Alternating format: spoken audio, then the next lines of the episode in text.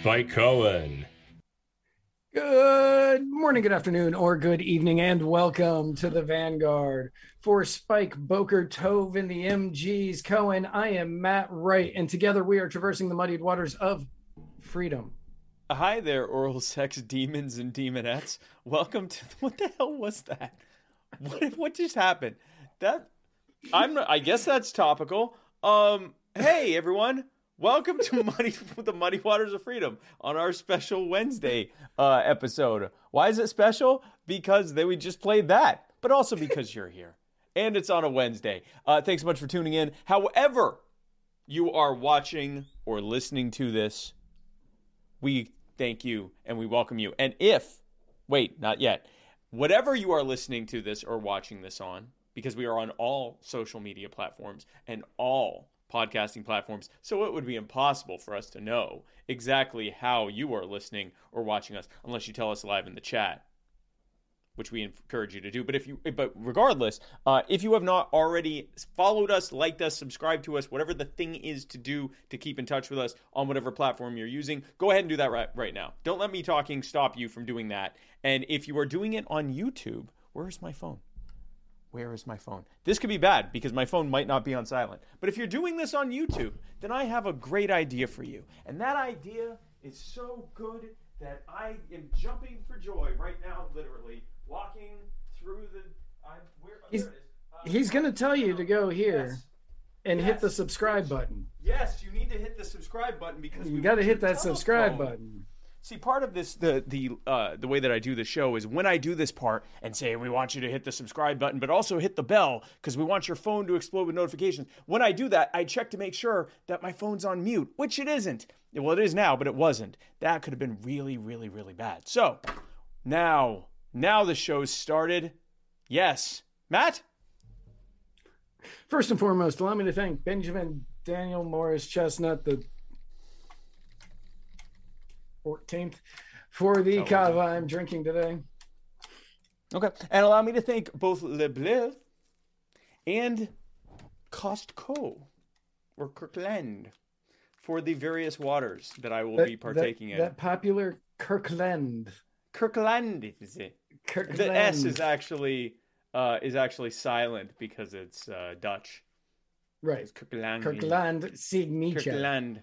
Sign- Signi- what, ignature, ignature, ignature. Ignature. Well, I thought it was only Ign- silent at the end, but okay. No, all Dutch S's are silent. or island, I'm sorry. Bulavanaka. Bulavanaga.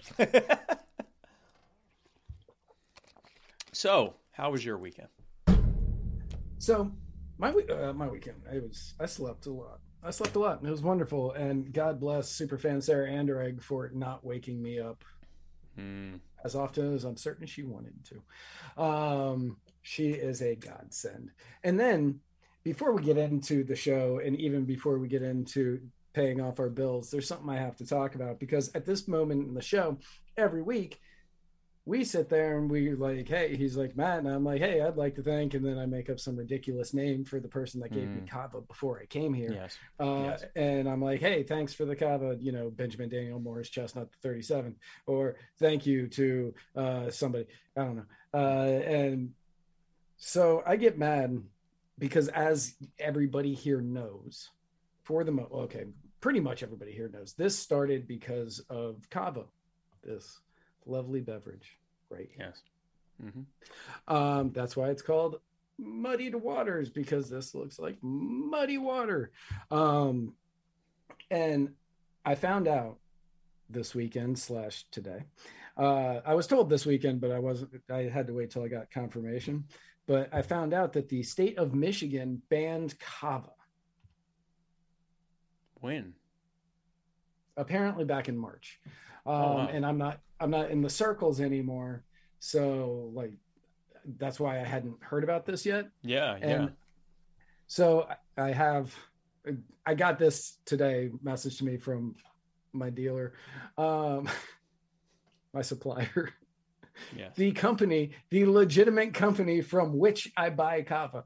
Um he sent me this and he was talking about it and it, it's it's talking about the bill and it says um, that kava is banned in Michigan um, because kava does not have a generally recognized as safe status according to the 21 CFR Part 170.30.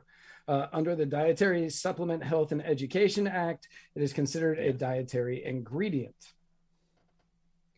Dietary supplements may only be offered as packaged products meeting all the requirements of the Dietary, Ter, Dietary Supplemental Health and Education Act.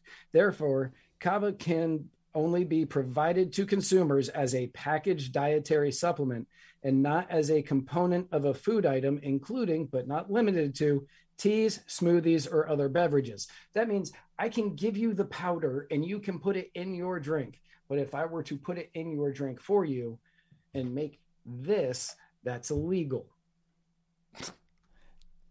Now, okay. what they are saying, kava or kava kava, is a plant indigenous to the islands of South Pacific where it is commonly used to prepare a traditional beverage. True. Mm-hmm.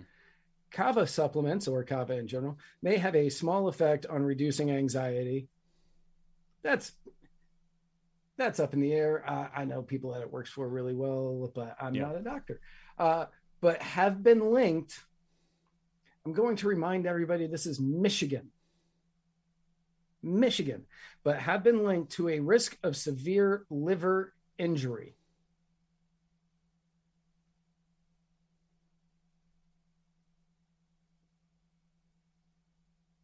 I know of no one who does kava that has had that. Also, it's Michigan, where something else that's very well known for causing liver injury is very, very legal. It's and it runs rampant. Yes. Uh, so I don't know. Like Michigan's about to get blown up by people like me uh, who are going to say, uh, "This is insane. What are you doing?" But also, if anybody out there, um, lunatic libertarian, I live in Wisconsin. I was born with liver injury. Yeah, no, I get it.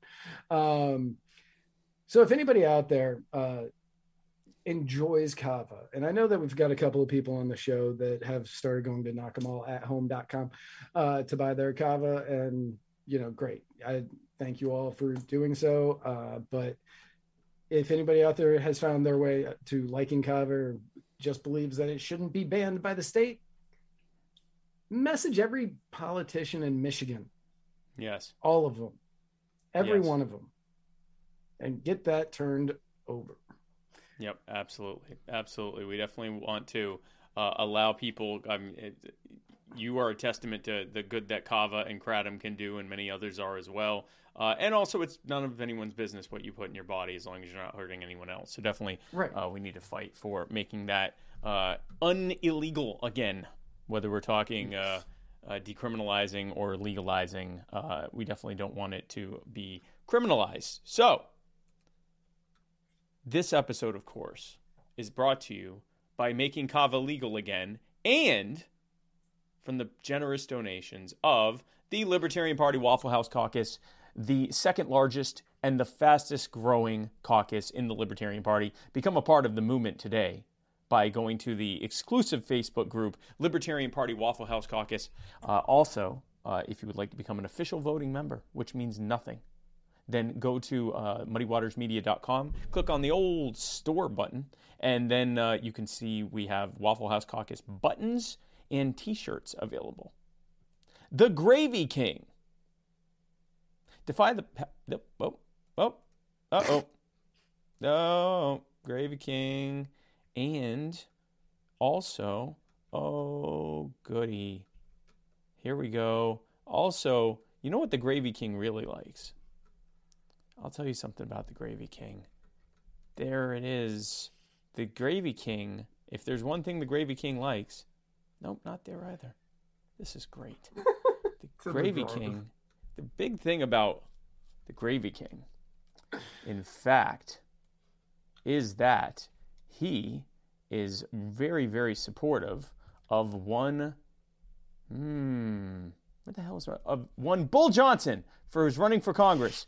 Uh, Bull Johnson uh, is uh, the uh, he is running for the uh, seventh district in Minnesota for Congress, And uh, Bull is a great guy. I know him personally. I have helped campaign for him out there, and he is running to replace a really terrible establishment Republican with him, who is not terrible establishment or Republican. Uh, he is uh, running as an independent. He is very much a libertarian, and uh, and we want to definitely help him in his run for the Congress. Also, another sponsor we have is definitely here, and that. Hmm. Yep. This is good. Where is This is that good radio that people tune in for. this is the good rate. This is if you're if you're listening to this on uh, on uh, SoundCloud or not SoundCloud on uh, Anchor or on uh, Spotify, you're getting the full experience right now, uh, and that hmm, is where is it? Well, Defy the Power and Stitches and Glitches. We're just going to look at Bull Johnson while we talk about Defy the Power and Stitches and Glitches. Uh, Defy the Power. I literally have a mug of theirs. Oh, we could just I have that. one of yeah, I have one of their tumblers that we can use as a model.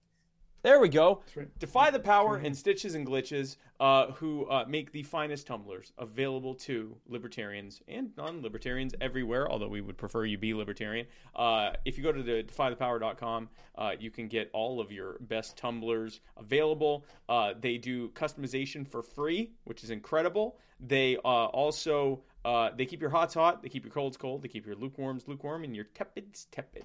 Whatever temperature you put your liquids into that thing right there, it will stay that exact temperature for just an absurd number of hours. They also sell kits to convert them into water pipes, not bongs, not bongs, water Not pipes. bongs. Legal Completely things for legal substances that are legal in all 50 states legally. Legal. Defythepower.com. And uh, we are going to do a search after this show for the graphic because I know it's on my computer because I made it. You put it you put it in the drive. I literally put it in the drive. Yes, you did. So we will so how was your weekend? my weekend was amazing. Uh, it was my wife's birthday, and so I didn't go anywhere, and that felt great. Um, so I got back from, uh, I did a short trip to Nashville, uh, had a great event there, and then uh, came back and spent a birthday weekend with my lovely bride, and uh, am now rested and recharged to go uh, this coming weekend to Kansas for the Libertarian Party of Kansas convention. Uh, so that went very well. And uh, and then on uh, May 3rd, I will be back in Gastonia fighting the good fight uh, for uh, those who are fighting for Joshua Rohrer and to get justice for him and for Sunshine and for the veterans and homeless community in Gastonia, North Carolina. So it was a great weekend. And uh, but we are here to talk about some very important issues. Which brings us to the Mudwater Mushroom Coffee Replacement Cacao Rapid Fire segment brought to you by Mudwater. I know what you're thinking, folks. You woke up today and you said, Matt, Spike, I I can't do coffee. I can't do it anymore. I I just don't I, I there's nothing left. I, I don't have it in me to drink coffee. I mean I've I've got it rough, guys. I've got it rough. I uh well my my my career is kind of kind of falling apart. And you know, I, I, I've I've I've devoted my life to songwriting and uh and it just hasn't paid off yet. But I know it will because I'm a good songwriter and my music transcends genres. Uh, but everyone, everyone in my family has has abandoned me. All of my loved ones have abandoned me. They say that I need to just let it go, but I, I, I can't. I can't let it go. I I'm going to keep plowing ahead until the bitter end. I have gone to one studio producer, network exec, uh, studio exec after the next, and every single one they tell me no, but I, I know they don't understand it. I, I know that they don't get it, and I know that I just have to find the right the right person in Hollywood to give me the break, or maybe Nashville or, or maybe Broadway, but I know I know I'm to get that break, and I know that I'm to be known as one of the greatest songwriters in history. Um, I've been pushing really. Uh, my my biggest one is my song about tortillas. Well, actually, it's more of a rap. Anyway, I'm sick of coffee, and instead of coffee, I would instead like to have masala chai, cacao, mushrooms, turmeric, sea salt, cinnamon, and literally nothing else. Well, folks, we have some fantastic news for you. This tin that you are looking at right now, if you are indeed looking at this, and if you are listening to this, everyone else is looking at a tin right now. Uh, this tin has exactly all of those ingredients together. Called Mudwater, the most appropriately named sponsor of Muddy Waters Media ever. What's it taste like? Well, it tastes like those ingredients together. Is that good? You're not going to believe how it tastes. If you go to muddywatersoffreedom.com slash mud, you can get a sample kit today. Probably going to want to head on over to the store and get you some, some honey and some sugar to go with that. Uh, maybe even some coffee. Uh, but I think you're going to like it. It has one seventh of the caffeine of a cup of coffee, just enough caffeine to get you all hyped up like this, but not, but not so much caffeine that it ends up leaving you depressed and crashing and sad and miserable and having heart problems and other health conditions later on in life, like this. I have heart problems and other medical conditions later in life. So if you go on over to muddywatersoffreedom.com slash mud, you can get your sample pack, starter pack, today. Matt? So, Elon Musk, if we don't know which Elon I'm referring to when I say Elon, which Elon yes. are you referring to today? Mm. Uh, Elon uh, attempted to buy Twitter last week for $43 billion. Um, yes. And Twitter instead decided to devalue their stock for people in their inner circle uh, so they could buy more stock in order to help prevent yep. this. Um, I understand today so many of these notes have changed since I wrote them yesterday. Uh, so some of this is going to be on the fly. Uh, I understand that today was the deadline that Elon had uh, for Twitter to make up their mind, which I'm pretty certain they have uh, just rejected it. Blown on through, yeah. Yeah. Um, but so uh, Elon is apparently, allegedly, looking at more investors to help him buy the company. And he also may attempt to tender shares of Twitter, which means he'd be going to the shareholders and saying, Hey, I will buy your stock for this amount. You just have to transfer me your stock and try to pick up the shares that he would need just to take over. Um, I personally don't see a world where Elon Musk ends up with Twitter. I, yeah, I don't either. I, I but I do see of... him devaluing the stock where somebody else can swoop in and pick it up. But I would see that being like Bloomberg comes in and buys it for five billion dollars. Um, I don't know if Bloomberg has five. Bezos comes in and buys it for five billion dollars, and then everybody's saying you turned down forty three for five.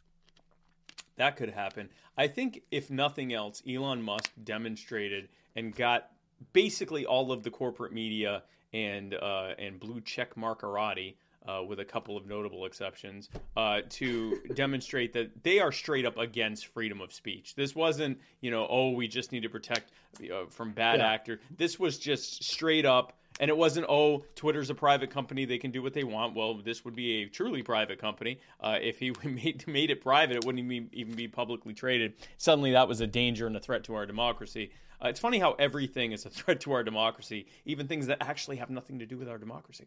Um, and uh, and so I think they were just being very clear. We don't want freedom of speech. Uh, we don't care how we achieve not having freedom of speech. We just want someone controlling speech, whether it's uh, you know private companies uh, or the government or some combination of those, keeping people from saying the bad things, whatever those things are. So if nothing else, he accomplished that. There is no more uh, even. Um, uh, a semblance or a hint that they that they support those things. They can't pretend no. that anymore. Um, no. I also think you know, he's done this with Dogecoin and some other things. Uh, I'm sure we will find that he did some stock plays here, that this ended up helping his bottom line. He has gotten good at, at uh, finding legal ways to use uh, Twitter to uh, and media to uh, manipulate pricing for things so that he can he can benefit from it. So we'll see if that was the case here. I, I don't see Elon getting Twitter. I think I don't. I want Elon to get Twitter just because I know I know the like cascade of reeing that would happen as a result. But I Yeah, don't see the, it happening. yeah, I I don't either. But the the number of people that would just lose their minds over it is it it would be worth it, and it would it would become the number one social media app that I personally use because you know that for the first couple of weeks, it is going to be absolutely nothing but Armageddon on that thing. Yeah. No, it's going to be like uh, it, it, it's going to be a, a, an absolute freak out, uh, a collective freak out on all sides. People that are happy about it, people that are losing their shit about it, uh, people that are saying that. Meanwhile, uh, it's weird because our democracy died on January sixth of 2021. I thought we already established that. Uh, our our our entire nation and internet died back in 2017 when net neutrality was repealed. Um, It's true. our society ended when Donald Trump was elected president. So I don't know what we're. I mean, at this point, it feels like you know. I mean, we're What already in left? the zombie apocalypse. Yeah, what's left? Like, there's nothing Yeah. left. Um, but uh, speaking of absolute collective freak out, uh, the uh, a uh, a judge who I'm told is very unqualified, even though they're literally a sitting federal judge, a uh, federal judge. Uh, Never tried has- a case. Never tried a case. Well, she has now. hmm Uh, and in this case that she just tried, uh, she just uh, acknowledged what anyone who has ever read the Constitution could have told you, which is that the CDC had absolutely no authority to issue the federal mask mandate on public transit and airlines, and in doing so, she has struck it down, and now it doesn't exist, at least for now. Right. Now this is another part that has changed because today Yes. the Department of I was like I, I I was reading that article at like seven ten and I went, well, just gonna have to just wing this one too. Um the uh as of today, the Biden administration and the Department of Justice have appealed the ruling, but they are not asking to stay the ruling, meaning that you can continue not wearing your mask on public transportation. Uh, Yep. So why would they be appealing the ruling? Why would they appeal the ruling if they're not trying to stay what the ruling did? Yeah. So the funny thing there, and we were actually talking about this on on Kennedy name name dropping. Uh, one of the things we talked about was the fact it up? that this could yes, please pick that up. That name I just dropped. uh, that the uh, this can can very well, and I think it will blow up in the Biden administration and CDC's face because if they keep fighting this and it sets a precedent that they can't do this, that's going to have a, a we were talking about cascade effect. That's going to have a cascade effect of them not being able to do a whole heck of a lot of stuff that they've been doing Yes. and so far getting away with or getting uh, wrist slapped for instead of having straight up having case law precedent saying no you can't do that um, which i think is what they're about to walk themselves into. But they have to because even though i believe this is i do not believe the polls that say that you know 50 something percent of americans support the mask mandate and only 20 something percent are against it because i've been on an airplane. And on the airplanes uh, you can see at any time uh, anywhere from you know a quarter to a third sometimes half of the people aren't wearing their mask. They're holding that same bag of pretzels or, or, or that same bottle of water that has this much water left in perpetuity for the entire two hour trip. I've seen more and more airports where an increasing number of people just aren't wearing it or waiting for someone to ask them to put it on like me uh, and uh, and just refusing to wear it until someone says something. I've seen tsa agents tell me that i don't have to bother putting it on. They don't really care. Uh, it's it, it this it's not true. The majority of people either don't Yeah, really no. care about it or are dead set against it and the reality is that uh, I think the reason that they're fighting this is because they kind of have to because the Democrat base of support majority is in favor of the mandate. Everyone else is largely against it, but they're for it. So it's a really bad wedge issue, and I think they're about to walk themselves into a real a real slap on on If- their wrist on on being able to do this type of stuff in the future. Not just this mandate, I- but similar ones. Yeah, but future, yeah, but future ones. They want they want the CDC and for the ATF and for uh, any alphabet agency to be able to come out with guidelines that they'll use as Yeah. mandates forever. Yep. And Yep. if they don't, if they don't challenge this, they won't get it. Um, and I think the number of people, I think that the number of people who are, the percentage of people who support the mask mandate still is roughly the same percentage of people that currently find Joe Biden uh, to be an effective president, which uh, is a god awful number for a first term president. Yeah. Uh, I believe the worst in history. yeah. It's, uh, it's close. last It's I not the looked- worst. Yeah, I think he's at 32 or 33% last I looked. And uh, that is abysmal. Donald Trump, his he had a base. Donald Trump had a base, and it was 38. He never really dropped below 38. If he did, it was like by a point for a day or two, and then it was back above it. Um, and that was just probably statistical error. 33 is awful. Just awful. So I'm guessing it's roughly 33% of the people are still in favor of mask mandates. Yeah, that's what I'm guessing. And almost all of them are in Joe Biden's base of support, and he so he Yeah. has to cater to them. I think, think that this is going are. to.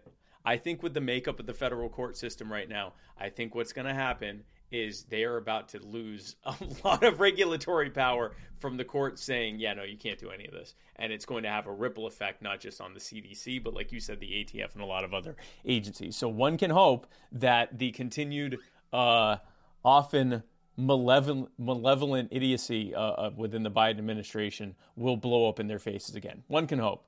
Uh, speaking of malevolence and idiocy, uh, Taylor Loren, Lorenz, however you say Taylor your name, Lorenz. is at it again. Uh, the uh, there was a, a, a Twitter account called Libs of TikTok uh, that grew very popular uh, because uh, they what they basically what Libs of TikTok does is they find videos of uh, people saying stuff they don't agree with, uh, often some pretty hyperbolic, uh, insane things, often on TikTok, and then uh, posting it to Twitter for everyone to see. Like literally just posting public videos to people on Twitter and saying, "Look, this is happening on TikTok." Like literally just taking TikTok videos that are public and saying, "Hey, look at this. This is kind of weird, huh?" Right. That's literally all they were doing. Yeah. That was it. Yes. The public video shared it somewhere else. And Yeah. for so, there is so much to unpack on this one. But first, Uh-huh. that pissed off Taylor Lorenz and lots of other people. Taylor. Uh, and she published an article in the Washington Post. Uh, and the only reason we are saying this name is because it has now been blasted all over the place. And she didn't do a great job of hiding it um, because that was the Twitter handle before it became Libs of TikTok. Was uh, is Haya Raichik? Chaya Raichik or Chaya Raichik? I don't. I don't know. Yeah, she's Orthodox Jew. She's an Orthodox Jewish mother. Oh, then it's really it's. Chaya. It's Chaya Raichik. Okay. Yeah. But because she was Orthodox, I was like, I bet it's Haya, but I, I'm not 100 percent sure. Uh, she is the anonymous account user, and she and Taylor Lorenz went to Raichik's relatives' houses and allegedly was harassing them about her actions online, about uh, Haya's actions online. Hmm. This has opened up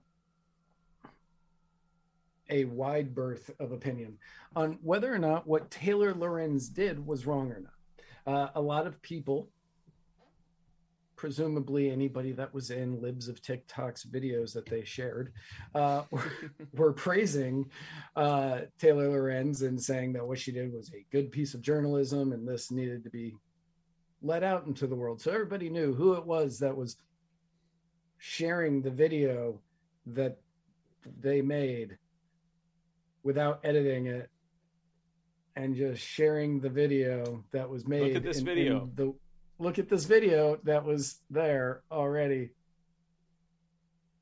huh. um uh and people on the right have been posting the video of taylor from two weeks ago on msnbc Yep. where she was talking where she was Crying. talking about crying. Well, crying, actually, cry, well, literally crying. Well, Yeah. pretending to cry, pretending crying to and or pretending to cry. I think she was pretending to cry. That was that was some Paris Hilton style level of acting right there. Um, but uh, where she was pretending to cry uh, about how she needs to keep everything anonymous online and how she had cut off any personal ties online because that would be used against her and the harassment was just absolutely unbelievable. Taylor Lorenz has made a career out of going through decades of people's tweets, literal, because it's like two um, tweets and Facebook posts and TikToks and whatever else, just so she can attempt to destroy them and be like, look at what this awful person has said or done 15 years ago that they never apologized for, and destroying careers over it. Yep. And then when people were doing it to her, she went on MSNBC and cried. And then she immediately gives out personal information of an anonymous user on TikTok. Now, whether or not you think that libs of TikTok should remain anonymous, I mean, I, me personally, yeah, they, they can. I mean, she should have done a better job at it. There is a case to be made that she wasn't trying very hard. Some of the information that was shared was already publicly available. You'd have to know to look for it, but it wasn't. Uh, you know, she wasn't doing it too much. But the the bigger thing is, she's targeting her. She's going to relatives' houses. She's trying to make a news story out of relatives answering the door. This is the kind of journalism that you would reserve for like corrupt government officials, people accused of violent crimes, not someone sharing videos that are publicly available on TikTok. Right. Yeah, when you're just sharing the video, the, those two things are not the same thing. And Glenn Greenwald, who I agree with Glenn more than most reporters. Yeah. More than most reporters. He weighed in on the issue and uh, he said perhaps there is a small difference between investigating crimes by powerful US officials and doxing anonymous Twitter users. The failure to recognize this distinction is a key pathology of modern day journalism. Why Assange is in prison and TikTok Taylor is a star reporter. Yep. Um, then he went on to say the same people who just two weeks ago were insisting that criticizing Taylor Lorenz is wrong because it generates harassment towards her are now cheering as she shows up at the homes of relatives of Twitter users to dox them. Journalists at the top of the caste order. And he he's right. Journalists uh, Yep. they think of themselves as the gatekeepers and that Yep. they are the only ones that should be disseminating. Did I say that word right? Disseminating. Yeah. Yeah. Okay. I said it and I went, no, I don't think I said uh, disseminating the information to the world. No, and if it doesn't beautiful. fall into whatever narrative these journalists believe, these people should not be allowed to be giving this information away, exactly. even though the information is being given away for free on TikTok. hmm Yep, exactly. It's it. This is uh, Glenn nailed it because the bigger thing here is why is Taylor not using this level of of journalism and you know looking up to go after actual corruption in government, to go after abuse in government, to go after people who's who are actually doing harm to people's lives on, on both sides of the aisle. I mean, if she, if she only wanted to go after corrupt Republican officials, okay, great, that's fine. Really, don't care. This is Instead, she's doing the lowest common denominator and, and, and she's she's doing the cherry picking, which unfortunately both the corporate media and its sponsors in government are pushing this. This is what they want us to talk about. Libs of TikTok, not the kind of stuff that gets Julian Assange and other real journalists put in prison for the rest of their lives for. Like actual journalism, actually exposing lies by government. Instead, it has us attacking each other over whether or not you agree with some TikTok video from an LGBTQ uh, uh, teacher who said that she said a story to the or whatever, whatever the the, Whatever the hot is. button culture war BS of the day is, and whichever uh, side you fall on it on, I do not care. At, I literally don't care at all. Uh, if you have a problem with what is being taught in schools, pull your kids out of them. They're government indoctrination sh- centers, frankly. Uh, and if you like what's in there, fantastic. Still pull your kids out of government indoctrination centers because I guarantee you they're going to be teaching them something you don't like. Don't care what your stance is on these things And if it someone who's submitting this stuff should not be at the top priority for investigative journalism. No, absolutely not. And he, and there's a, the other side to this coin is that, well, not really the other side of this coin, but uh, the other side of this six or twelve sided die um, Yes. is she wrote this article and posted it on Twitter, and but she wrote the article for uh, the Washington Post, which is owned by mega billionaire uh, uh, Jeff Bezos Jeff Bezos, yeah. and she is against mega billionaire Elon Musk buying Twitter. So, what made that one out? Like, you're okay with what this billionaire wants and what he's saying, but you're not okay with what this billionaire wants and what he's saying because obviously, if you were against billionaires owning the media, you wouldn't be working for the Washington Post. Careful, Matt. You're cyber harassing Taylor Loren. She's going to pretend to cry for a solid like three seconds and then try to find out where your parents live and attack them on MSNBC for justice. Uh, so speaking of which, speaking of justice, you know what real justice is? Real justice is when you happen to be in the state of Florida and you get personally injured and you don't just take it lying down. Well, you probably are lying down because you've been personally injured, but you're not going to take it lying down. You're going to fight it lying down by going to chrisreynoldslaw.com and having personal injury attorney Chris Reynolds, attorney at law, fight for you in court to get you just stupid stacks of money. I mean, just the dumbest stacks of money. And I'm not just saying that because he is the long running sponsor of the personal injury attorney Chris Reynolds, attorney at law, anchor Calling moment, but he is. And I'm saying it. ChrisReynoldsLaw.com. Get that stupid money. Go to Florida. Get personally injured. Make sure it's actionable. I'm not saying you should do this. I'm just saying if it happens. I'm not saying to do this. I'm saying if you do this, then the next step is to go to ChrisReynoldsLaw.com. We are not telling you to get personally injured. We are saying if not you get get personally personally injured. injured. If do not you- get if you get personally injured. If you, I'm not even going to tell you not Fl- to. It is Here- up to here in you if you want to get easy. personally injured. It's not you that can get- hard. We were just ranked like the worst drivers in the nation. It's not difficult. It's actually really easy. For example, yeah, when I was in my car accident me- here, this woman just blew out of her driveway and T-boned me as I was going. Like she it's not hard to get hurt here. No example. Uh, I uh, last time I well one of the last times I was in Florida, uh, someone I thought was my friend intentionally poisoned me with gluten. But that's okay because then I gave him COVID. I think. I think that's what. I think that's what happened. I, I think that's but if you don't want to get if you if you want to get even, but you don't want to spread a you know a pandemic. Uh, again, we don't know that's what happened, but it it seems like that's what happened. But if you don't if you don't want to do that, then go to chrisreynolds.law and this man, personal injury attorney, Chris Reynolds, attorney at law, would be happy to represent you. I don't know that I gave Matt COVID, but I don't know that I didn't either. The timelines are well, anyway, uh, so we've got uh, we've got some segment, we've got some uh, questions here, uh, and oh, and you can do this. You can leave messages for us for the personal injury attorney Chris Reynolds, attorney at law, Anchor Calling Moment, uh, by going to anchor.fm slash muddied waters, pressing the old message button, and leaving us a message. But while you're there, you can also subscribe. And when you subscribe by going to anchor.fm slash muddy waters slash subscribe or going to slash muddy waters and then just pressing the subscribe button for only $10 a month, actually $9.99 a month. One penny less than $10 a month. You get access to exclusive subscriber only content. You get an ad free listening experience on Spotify and Anchor, and you get to take part in the Muddied Zoom, our monthly private Zoom chat for subscribers only, featuring me and Matt and many other members of the Muddied crew and the Muddied Mud, the subscribers. So we need to come up with a name for them. Uh, and uh, and so with that said, we're going to start playing the messages. You do not have to be a subscriber to leave a message, but we will like you more. We will Also like you a lot more. So here's our first one from Midwest guy. Matt and Spike, this is uh, you know one of one of your top favorite, most tolerable people from the Midwest who just happened to call into your show here, uh, Midwest yeah. guy.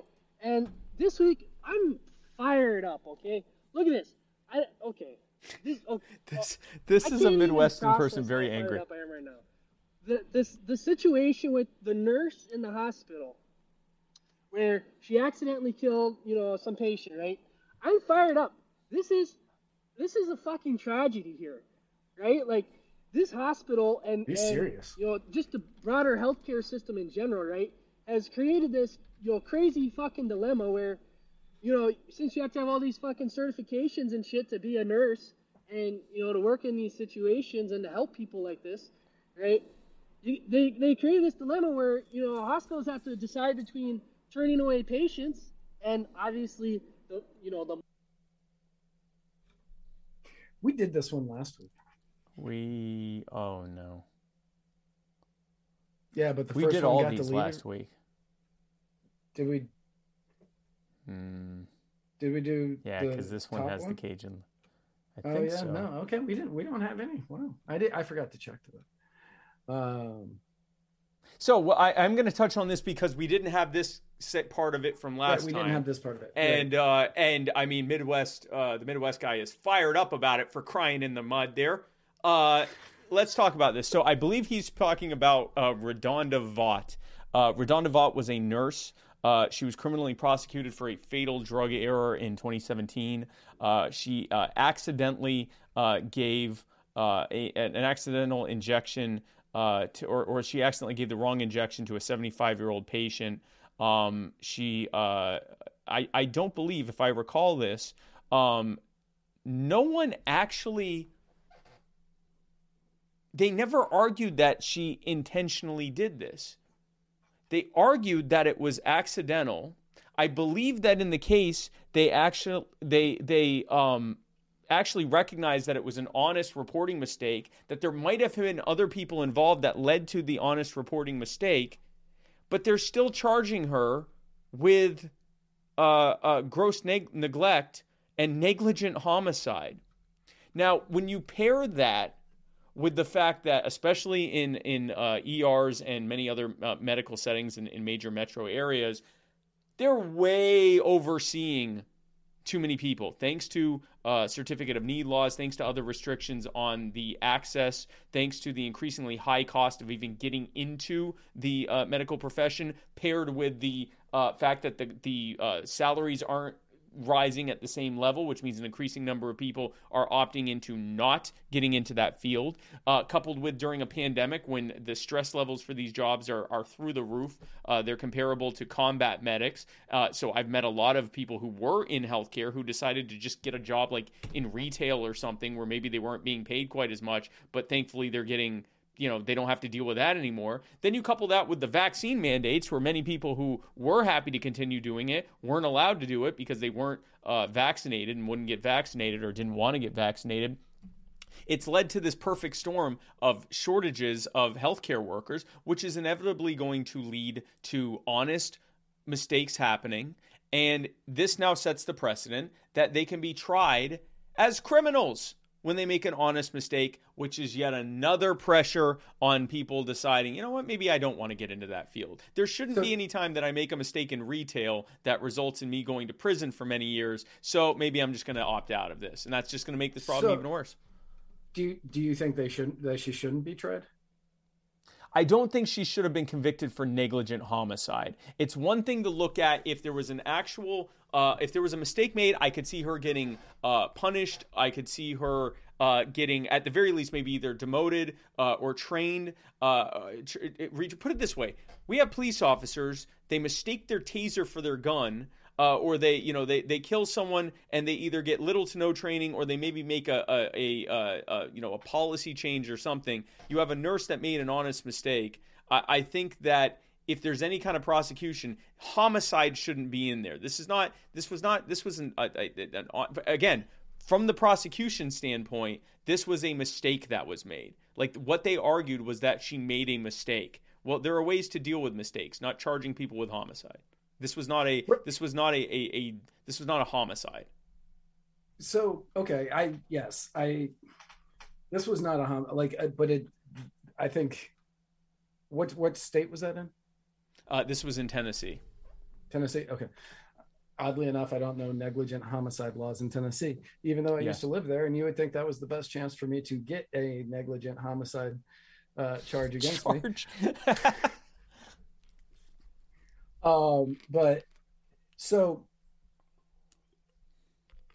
well, I do feel for this nurse because I know that she made a mistake, and yes, they are working long hours and they are short staffed, and uh, the pay isn't as good as it used to be, and yeah, everything that you Yeah, yeah, yes. yeah. However, um, if the police are working longer hours because there's less because there's less cops uh, that want to be there because they're afraid that they might get charged with something or anything like that. I wouldn't say that I don't think they should be charged if they accidentally shoot somebody instead of tasing them. So, Oh, I agree with that. where- Yeah. Yeah, but so where is the disconnect there? Why would you say no to a nurse but yes to the cop? Well, I think in the case of the cop, they're supposed to. Uh, first of all, that's a, a an actual violent act that's being done, and I think it's a lot harder to mistake a taser for a gun than to, in a sea of constantly looking at all these different drugs, all these different medications, you make that one mistake. Uh, and it ends up resulting in someone dying or someone being harmed or someone being injured. I think that the the likelihood of a mistake being made or the the the likelihood of that truly being just an honest mistake is a lot higher for a nurse than it is for a doctor. Again, I'm not saying she shouldn't be punished at all. I think at the very Right. least there there there needed to have been a, a you know maybe she should have been fired, maybe she should have been demoted, maybe she should have been forced to go through some training, and maybe there even should have been some actual criminal punishment or or civil punishment or something like that. But that's different than charging her with homicide. And, and that's the point I'm making here because this this is a, a, a this is a, a big problem. But here's here's what happened.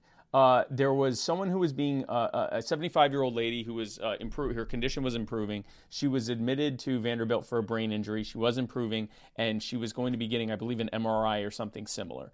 Um, and so uh, this nurse, uh, Ms. Vaught, uh, she was asked to retrieve uh, Versedon, Versedonium uh, from a computerized medication cabinet, uh, but instead she grabbed Vecuronium.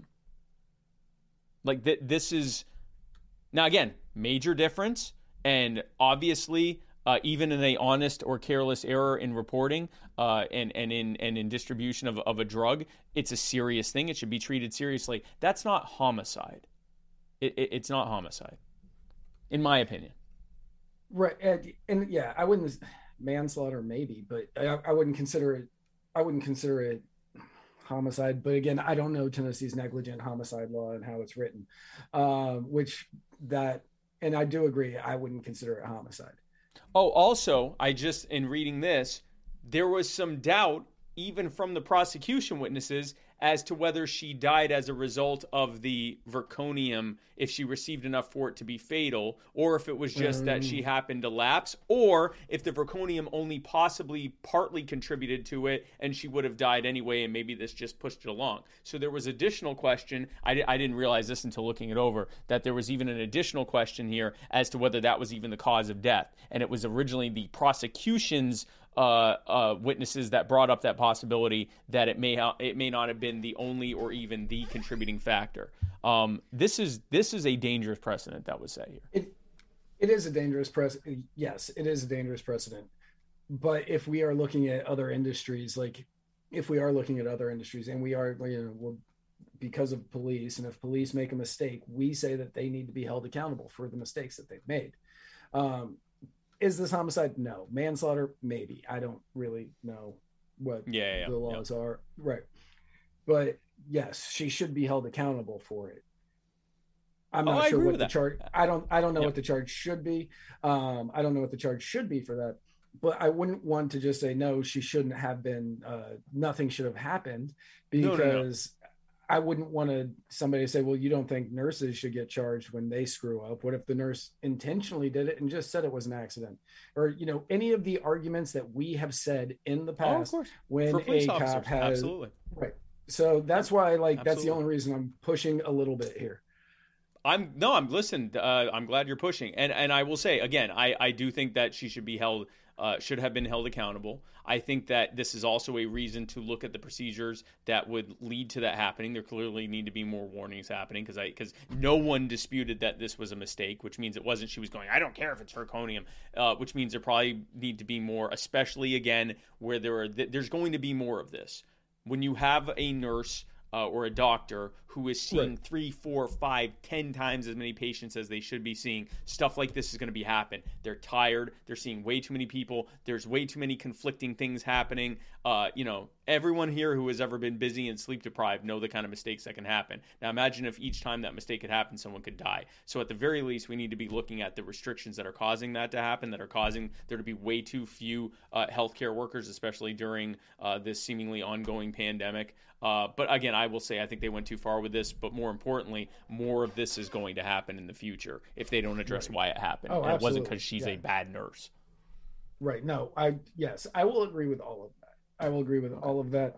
Um yeah, I just I know that the that the back the blue the people with the the the back the blue stickers right next to the don't tread on me stickers um Yeah. they would they would say well yeah but you guys want to punish cops who you know to shoot somebody at a traffic stop uh, because they think the guy has a gun. They have less than you know 0.2 seconds to know if that's a cell phone in the hand or a gun, and you know it's an easy mistake to make. Like you can see, you can see the logic jump there that they would have. So that's why it's it's a it's a difficult one to try to traverse. Yep, yep. Uh, AJ Campbell, who is in the medical uh, She is in profession, the medical field. Yeah, she said it is terrifying to be in the medical field. There are protocols in place for medications and consequences are expected, but this is insane. Also, I would be very interested uh, in seeing the organization and audit of the machine in which she removed the meds. Um, uh, J. Adam Wags also uh, has background in, in medical field. Uh, said there's not enough pharmacists in the world for that. This was a procedural failure on multiple levels, which the prosecution witnesses brought up. This wasn't just her, not only with the wrong medication given, but the lack of immediate monitoring. Uh, and uh, uh, Travis Bull Johnson, who is running for Congress, incidentally, said that this is um, more of a, uh consistency issue. Um, yeah. Uh, Joe Hanoush said that you could change policy to have two nurses check the shots. I don't know that they have the personnel to be able to effectively do that. That's the problem. They barely have one nurse to give the shot. Joe, that's that's part of the problem. Is, is it, they don't have the personnel to do things the way that they would like to do it, uh, and that is the fault of decades of bad healthcare policy that was intentionally designed to drive up the cost of healthcare. Well, fantastic. We have expensive healthcare. We also have uh, a, a massive shortage of, of healthcare workers. So, speaking of healthcare related problems that are affecting this nation, I think there is no more of a problem than the fact that America is not keto. Matt? That's true. America has an addiction. And what better day than 420 than talk about addiction? Yes, the gateway drug that the is gateway drug that is marijuana has led oh, No. America to be addicted to corn with a C. Marijuana, marijuana has been a gateway drug to corn. Well, if you think about it, I'm actually okay pipes- with this theory. Yeah, yeah, no, I'm already with the you. peace pipes. They figured out that you could eat corn, and then It all went to nobody's hell. looking at that and going, you know what, that looks tasty. Let's try it. Let's let's put some They're- butter and got- salt on that thing. they're smoking.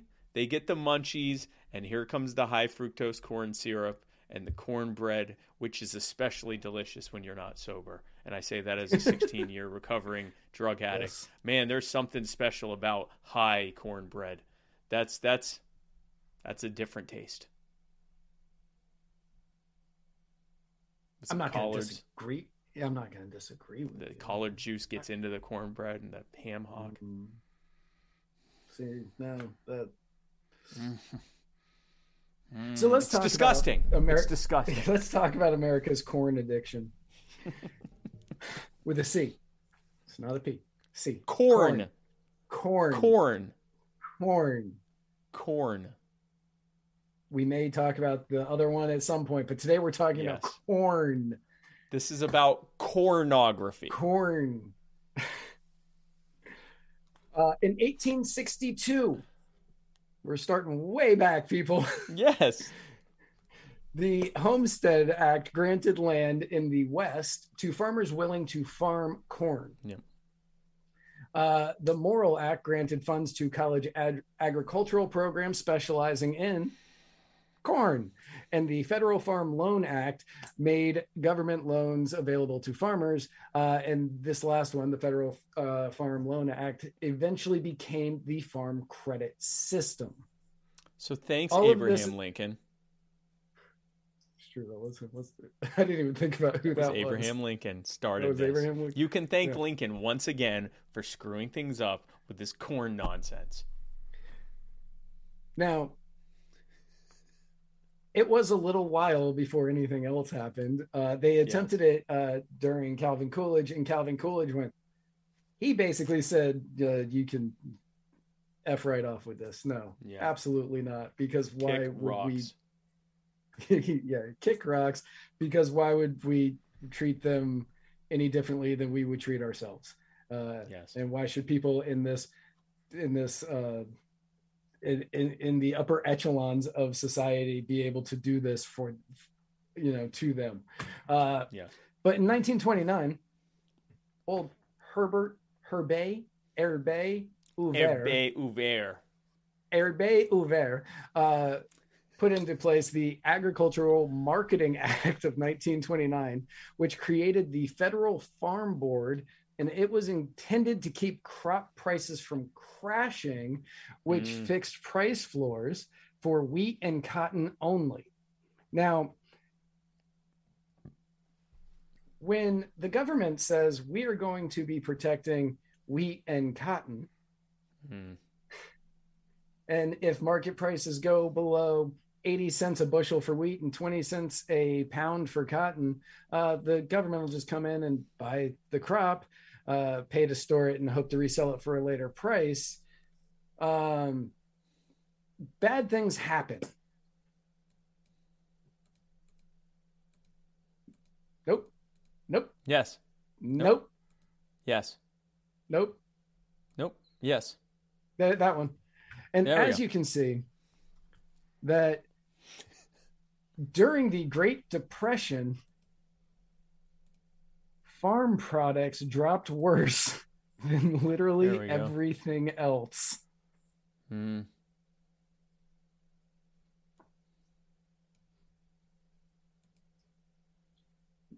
Foods, okay, but foods weren't protected by by this act. Uh, Yeah. yeah. foods. So foods didn't drop as bad as farm products, but uh, foods weren't protected by the Agricultural Marketing Act because Yep. wheat and cotton. So the farm products dropped lower than your foods and your combined index and uh, com- uh, commodities other than farm products and foods uh, did not drop nearly as bad as any of it. So Yes. as you can see, a government program that didn't work, which is shocking to all of us. So what resulted from this is farmers who grew anything that wasn't wheat or cotton switched to growing the thing that was going to be guaranteed for sale to sell and Yes. they only sold wheat or cotton Mhm. um, the resulting overproduction forced down the prices of both crops below the price floor so the government had to buy over 250 million bushels of wheat and 10 million bales of cotton. The cost of buying and storing these crops quickly used up the program's allotted 500 million dollars in 1929 money. Um, and after about two years of buying surpluses, the government finally just gave them away or sold them on the world market at a huge loss. So, incidentally, five hundred million dollars in nineteen twenty nine is eight point four billion dollars today. How much was the last uh, farm bill for?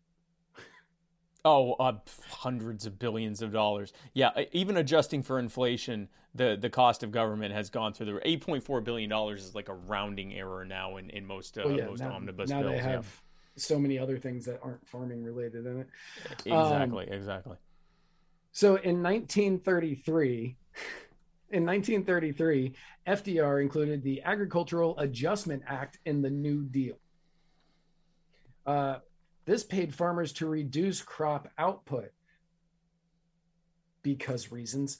Um, they went out of their way to shorten the markets, and this caused two separate issues. Yes. First is the idea that because farmers overproduce some crops, the government ought to pay them not to grow on part of their land, which we will go into a little bit more in a minute. I want to touch on the second part first. Uh, yeah. The second is the idea of parity, uh, that farmers ought to be protected from falling prices by fixing them so they were comparable to the purchasing power of their crop during the during the years that the crop was doing really well, which at that time was 1909 to 1914 uh, economist Henry Hazlitt, who I'm certain many of our listeners and watchers yes. and followers know, uh, author challenged... of Economics in One Lesson. Yes. yeah, challenged the concept of parity by noting that if we gave parity to farmers, why not to other groups? General Motors, for example, a lot of this is going to sound real familiar to the last 20 years, by the way. Mm-hmm. Uh, mm-hmm. General Motors, for example, was in a deep slump during the Great Depression why not a parity price for cars? A Chevrolet six cylinder touring car cost $2,150 in 1912. I read that and I cried a little bit. I'm not going to lie. I was like, wow, that's, that's, I can painful. afford that. Right. Yeah. Hazlitt observed an incomparably improved six cylinder Chevrolet sedan cost 907 in 1942. Adjusted for parity on the same basis as farm products, however, it would have cost 3270 in 1942. Yes. Mm-hmm. So the Agricultural Adjustment Act was such a failure that in 1935 the US imported 36 million pounds of cotton, 13 million bushels of wheat, and 34 million bushels of corn so we were paying to import more of the crops that we were paying farmers not to produce.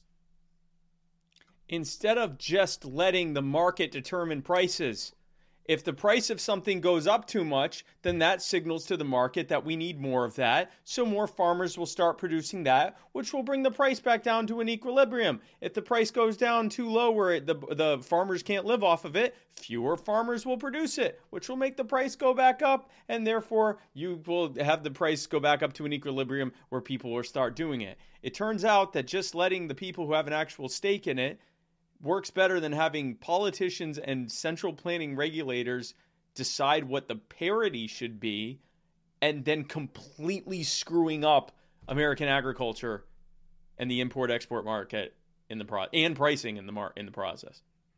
Yep. Yes. So the the AAA, not the car thing, but the yes. Agricultural Adjustment Act, um, was eventually overturned by the Supreme Court in 1936, with Justice Owen Roberts uh, saying, Assume that too many shoes are being manufactured throughout the nation, that this market is saturated, the price depressed, the factory is running half time, the employees suffering upon the principle of the statute in question, Congress might authorize the Secretary of Commerce to enter into contracts with shoe manufacturers, providing that each shall reduce his output and that the United States will pay him a fixed sum proportion to such reduction. The money to make the payments to be raised by a tax on all retail shoe dealers or their customers. Right. A possible result of sustaining the claimed federal power would be that every business group which thought itself underprivileged might demand that as a tax or sorry that that a tax be laid on its vendors or vendees. This uh, the proceeds to be appropriated to the redress of its deficiency of income. That's what we have now on many industries by the way. And he wasn't saying that was a good idea he was saying, right. obviously, this would be bad. I, I, I don't think that I stated in there. He voted to overturn this. Yes, he, he was not, saying he that's bad. Yes. Other people thought he was saying we should do that. right everybody since then Yes. so this this actually leads us to the where the farming industry is today what's been dominating the ideas of payments to reduce crops and fixing prices higher than the market levels uh, which we see in the farm bill and when it first came into play in 1980 well eight, 1981 and when they introduced crop insurance because yes that is a thing That's a real Um, thing. so because america has been so addicted to shucking the corn um it's cheap it's cheap uh they think it's good for you uh they think it's good for you it's lightweight they're we can grow a ton of it all across the midwest uh scientific libertarian 2.0 can attest to that Yes. um because they uh because of how that has been going am i jumpy to you or is it just me oh, okay. like your video? No, no, no. It looks fine. okay cool all right i want i wasn't sure if it was the feedback or not. Um No. so we've continued subsidizing corn. Basically there have been multiple corn subsidies that have been going on since mm, roughly what was that 1936 roughly 1937 um, they started subsidizing corn.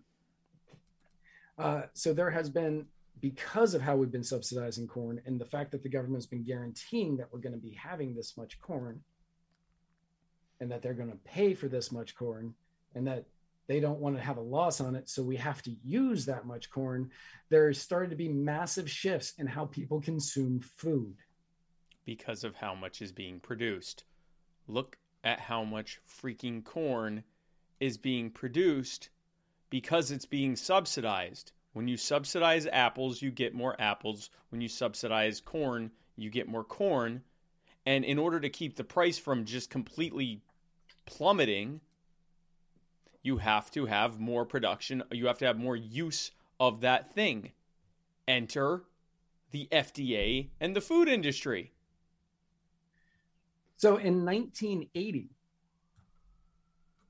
which oddly enough three years after the federal government halted subsidies on cane and beet sugar Totally coincidental. Totally coincidental.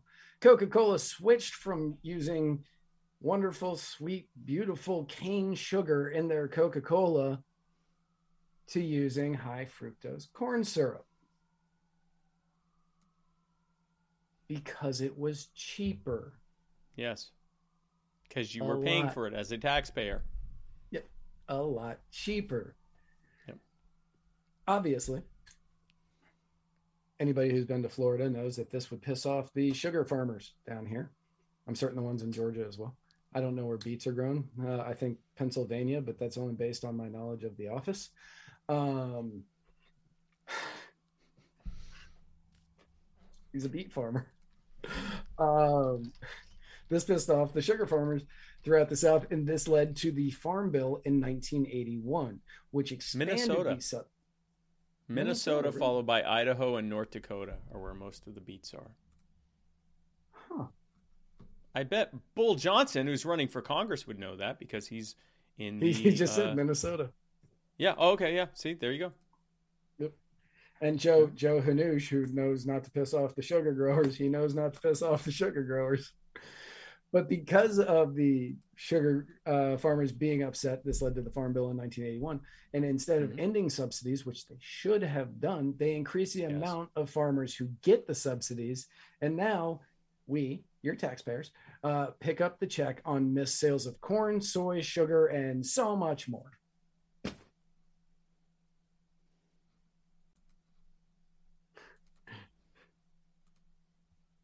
the beet sugar is the name of Spike's mixtape. Um, so, due to uh, did I skip anything? No. Okay. Due to the increase of corn being sold, because the farm bill we currently have is a due to the uh, because of the farm bill, we have a ten-year high in corn production. Um, if we go back to the former chart, we're at 15.1 billion bushels. If we go back to the for, former chart, Uh, yeah, that one. I forgot what I called it. Uh, you can see that in 2011, uh, 2010, we were dropping to 120 bushels an acre. I don't know what that equals out to in billions across the entire United States, but uh, you can see It's the massive drop off. Yeah, you can see the massive drop off that we had.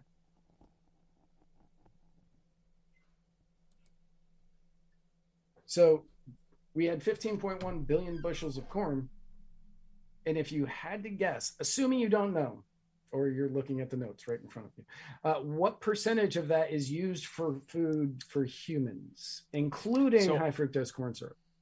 So I did not think it was this low because I'm looking at the notes, but I did Right. know it was pretty low because a good bit of it is being used for uh, ethanol and for animal feed.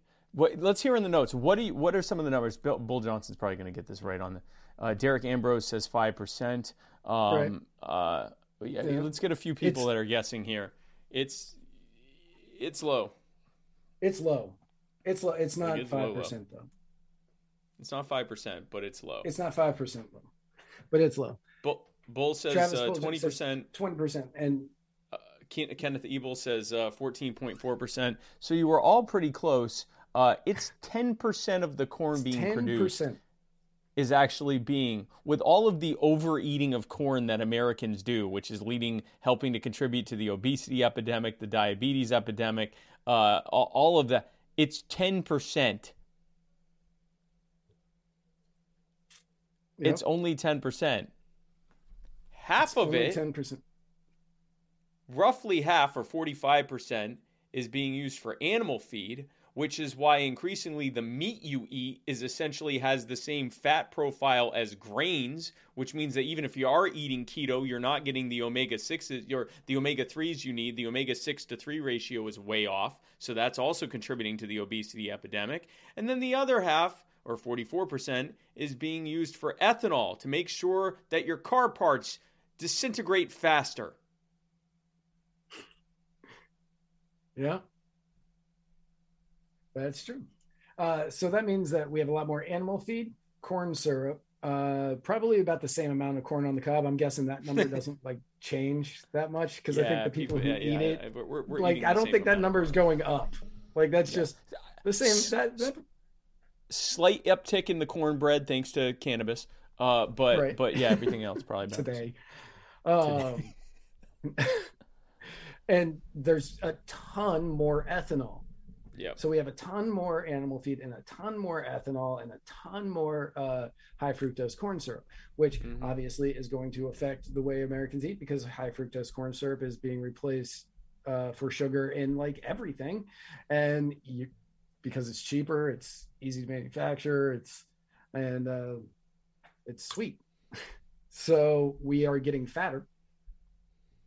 We're becoming more unhealthy, Hmm. and uh, and like Spike said about the animals, you're having the same. What was that? The protein, fat protein. Yeah, so the so when you eat fat from meat, part of the reason why fat from meat is better than fat from plant sources typically is because it has a higher proportion of omega 3s to omega 6 ratios. I forget the exact ratios. Now pretty much you got to get wild caught fish if you want to get good 3 to 6 ratios because most domestically produced uh, meat or or you have to get wild game because most domestically produced meat is so heavily corn fed that the omega 6 ratio is through the roof. They're no longer getting they're not grass fed anymore. That's why it's more marbly and fat. So it might taste better just like, you know, putting corn sugar in everything makes it taste better, but it's also leading to having more omega 6s and uh, not in the case of the meat, but in the case of the other foods, higher levels of carbs, which means that you have more fructose production, you have more unhealthy fats, and you have more diabetes and uh, obesity and depression and everything that comes with unhealthy eating. yeah, right. Which is why you want grass fed and not Yeah. corn fed. Um, Not corn fed. So we have a ton more ethanol and a ton more of all this other stuff. Uh, Yep. So it comes as absolutely no surprise to anybody Yep. that Joe Biden announced yesterday, I think, maybe Monday, I don't remember when I wrote this, uh, that they would be removing restrictions on selling E15 ethanol blends in an attempt to lower fuel prices. He's saying it's in an attempt to lower fuel prices, but as we've seen, we have an uptick in the amount of corn that is here in the United States. The They're just US trying to get rid of the corn. Yep, they're trying to get rid of the corn. And you people won't eat more corn. well, everybody's keto now. Well, yeah. It's, it's, this is why they don't. This is why they don't like Jordan Peterson. They say it's because of like his stance on like being forced to use pronouns and stuff. It's actually because of his advocacy for the carnivore diet. Wake up, sheeple.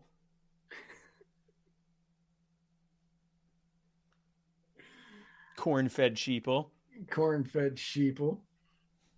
Uh, so he also, to be fair, in order to help lower gas prices, he mm-hmm. did recently uh, open leases for drilling on federal lands. Yep. Uh, however,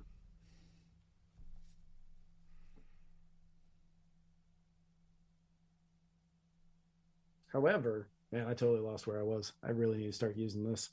Um, he okay, on, leasing on or, yeah. oil, but on eighty percent less acreage than what was offered in the past. And as we've discussed and covered in previous episodes, uh, as Matt has diligently spoken about in the past, uh, just because you have a lease to drill doesn't mean that you can actually get oil. I think it was about three weeks ago we talked about that. The segment's already very long, so we're not going to get into it. But you don't just need the lease; you need a permit to do it. So if they give you the lease but they don't give you the permit, you ain't drilling a damn thing, at least not legally. So Travis Bull Johnson is in the comments, and he's saying that there is a corn shortage currently, which I find weird because we have hit because of the number of bushels is at a 10 year high and also an all time high.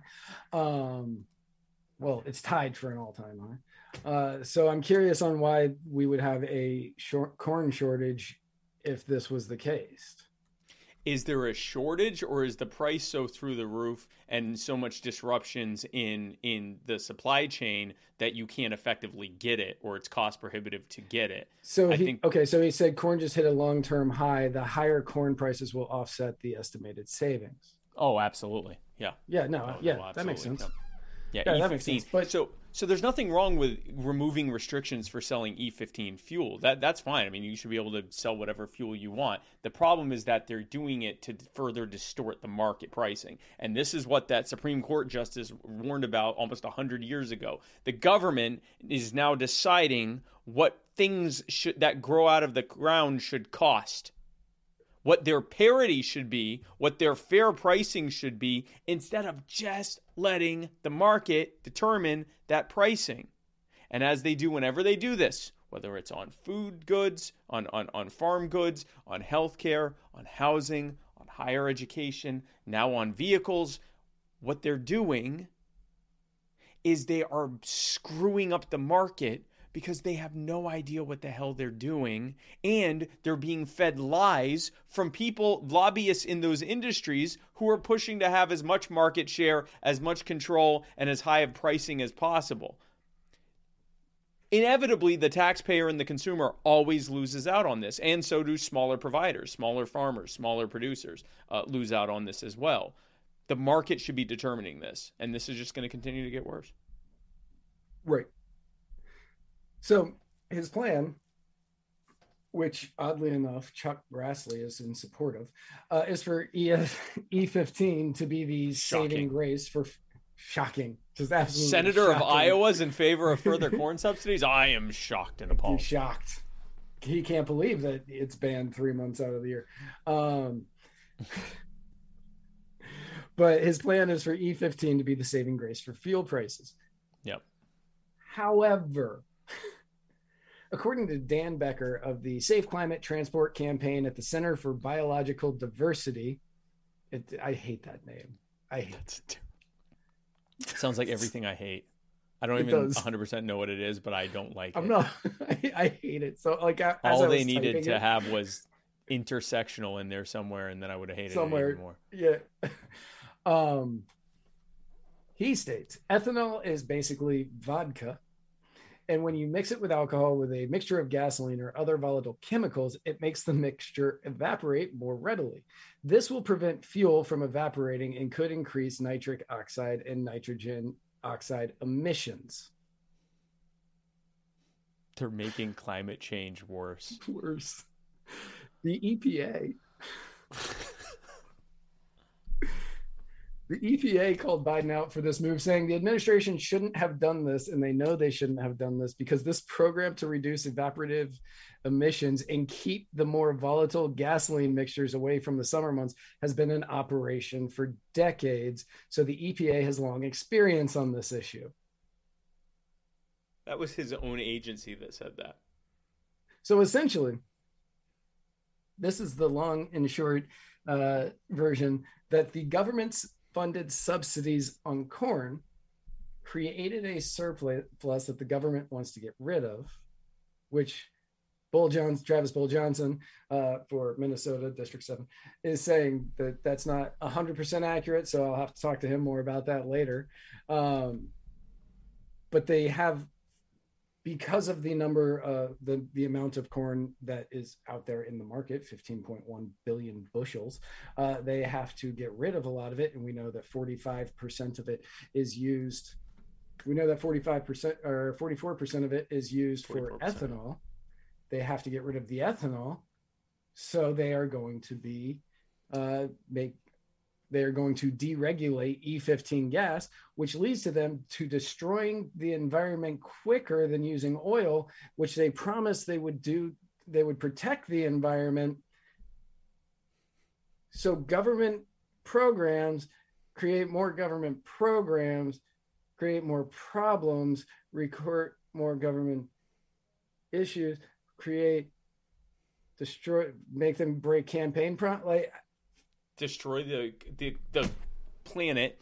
The this is so this is prototypical of how government handles things.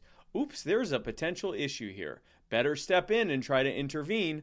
Oops, we're making it worse. Better grandstand on the suffering of the people that we've harmed to push for even more control. Oops, that's making it even worse. Better expand even more the things that we're controlling because of the co- problems that we cause. Uh oh, blew up the planet. And that's why they're v- demonizing Elon Musk. It's not because of free speech, it's because he wants us to be able to escape to Mars. Wake up, sheeple.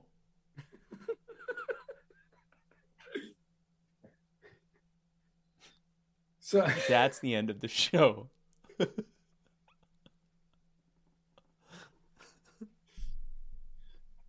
So, uh, as we say on this show often, Yes. regularly, Mhm.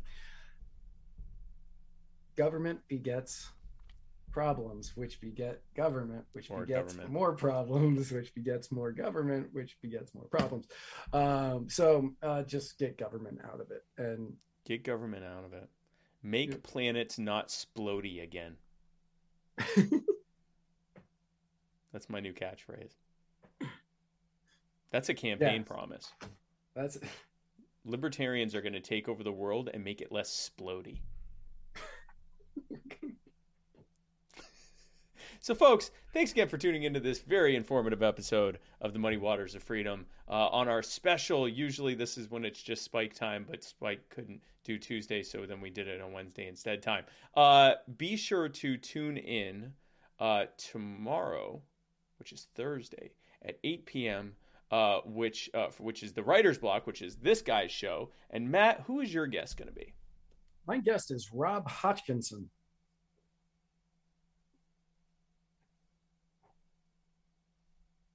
Do you know? Oh, of the? Libertarian Party of Kansas.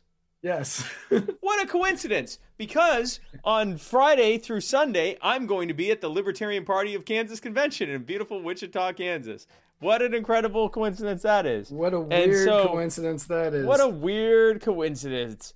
That is, and you can find out more about that convention. Well, first of all, by watching the Writer's Block on Thursday, right here on Muddy Waters Media, 8 p.m. Eastern Standard Time or Daylight Time. I don't know, Eastern Time. Uh, but if you go to lpks.org, uh, you can find out about the convention and uh, sign up if you're anywhere near there and come and uh, hang out with me. And yes, my wife will be there. That's I know that's why you people even care about me. She'll be there. Okay, you happy? Uh, and then uh, on uh, on uh, Friday. on Friday also is Mr. America: The Bearded Truth, featuring uh, Jason Lyon, who is Mr. America. And who do we know who his guest is going to be? His guest is a whiny little bitch that blocks people for Wordle. Um, but his guest is David Fight. He blocks people for Wordle. He got really he was like, I hate this Wordle thing. So I started posting it on his wall and he blocked me. Um So many people don't know, but David Fight is actually my son, David I- I- Feitzenschmidt. I love Who- David. He just like we're I'm, we're back to being friends, but he blocked me for posting Wordle results on his timeline. David, this is exactly why I abandoned him. And I've talked a lot about this, not on this show, but just in general, about the disappointment that he has been basically since birth. And I have abandoned him uh, both in his childhood and his adulthood multiple times. I've given him a chance. I wouldn't call myself a deadbeat dad as much as I would call him a deadbeat son. And uh, a, a negligent son, if you will. Uh, he committed negligent homicide against my Love. against our relationship, my Yep. fatherhood of him. So it's really his fault. And uh, so he be will discussing. be. Uh, uh, they're going to be discuss. Uh, they're they're going to be having a discussion on candidates. oh, I'm sure that that will be very fruitful. So I hope that when they have this discussion, I want Jason to bring up to David his failures as my erstwhile son, my non-prodigal son. We we should let Jason know he should do that. What's the opposite of prodigal? Antonym prodigal. Absent, Parsimonious parsimonious. or I would not have parsimonious. Sure. The parsimonium. Parsinon parsim parsimonious parsimonious son. David Feitzenschmidt. So yes, tune It's in Friday for Mr. America: The Bearded Truth with Jason Lyon with his guest Spike's son, and uh, this weekend Spike will be in Kansas. And then we'll see you right back here next week for another fantastic spanking new episode live of the Muddy Waters of Freedom where Matt Wright and I parse through the week's events like the chipper little monkeys that we are. We hope to see you there. Matt, if someone were to try to I don't know, follow us or see us on the internet, is that even possible and how so would they how would they do that? How It is How? possible, how? and I'm waiting because I can hear the TV playing us out there, and I'm waiting for Sarah to sprint across the room to quickly shut it off.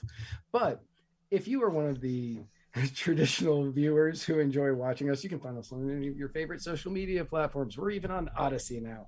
Um, you can find us on any of these places. Uh, but if you are one of those special people, one of those old school souls who has a record Sarah. player, who has a record player in Yes. their bedrooms with a large collection of, I just got the middle finger, um, with a large collection of albums.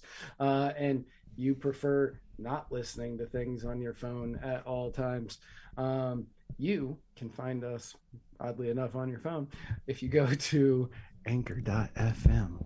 Hi, Sarah. Muddied Waters. Yes. Hello, everyone. This is a lot of people. li- I, I think a lot of people like this. I just want to say that A lot of people. it's not for like everyone. this. A lot of people. This is like for all. This is for all the people who, instead of enjoy looking at our boyish good looks, enjoy Yes. the sounds of our sweet, dulcet tones. Oh, baby.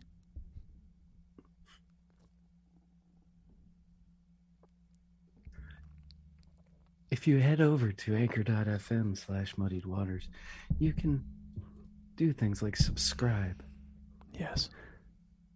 Ten dollars a month. Give us money. Give us money. Give $10 money to us. Yes. You can subscribe to us, in which you will get many great benefits, like becoming a member of the exclusive Muddied Waters subscriber Facebook group. Yes. You get access to the Muddied Zoom, which is on the second Thursday of every month. Second Thursday. And you get discounts at places like Stitches and Glitches and Defy the Power, as well Oh, no, we as gotta- at the Gotta Muddied, find that graph. Yep. Gotta find that graph. as well as at the Muddied Waters store, Where is that you can- graphic? which you can get to by going to muddywatersoffreedom.com slash store. Where's the graphic? I don't know. Is it not in the drive? I mean, I'm sure it is, but I should be on my actual computer since I made it. No, that's a good point. It should be. Like it's it's like there's no reason it's not here. I wonder if I, I oh you know what it probably oh I bet I know what happened. I probably accidentally deleted it. There we go. There yeah. Hold on. There we go. This goes right back here, and now suddenly, suddenly now when I wired don't do that. There we go. You totally minimized the zoom, didn't you? I know I didn't. You know what I did is I oh I gotta stop doing that. But then, but here's what happened. Here's what I did do. Why is that not coming up? Here's what that now. Instead, why is this not coming up? Oh, because it's there. And now, now we've got this. It's there now. I found it. It's there. Good. Yeah. Good. It's just weird because my my image. Oh, because your head. Yeah. Oh, that's yes. There we go.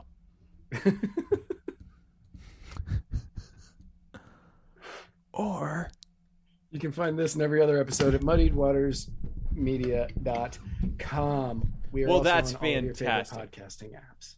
yes, in all of your podcasting apps. Thank you so much. Thank you again to everyone while we figured that out, folks. Thanks again for joining us here. Join us tomorrow. Uh, join Matt tomorrow uh, while he talks uh, to uh, Rob Hodgkinson. And uh, then join me here in Kansas for the weekend. And we will see you back here next week for the Muddy Waters of Freedom. We love you so much. And where we're going, oh, also Mr. America, the Bearded Truth, Friday at 2 p.m. with my disgraced former son. And where we're going, We don't need roads.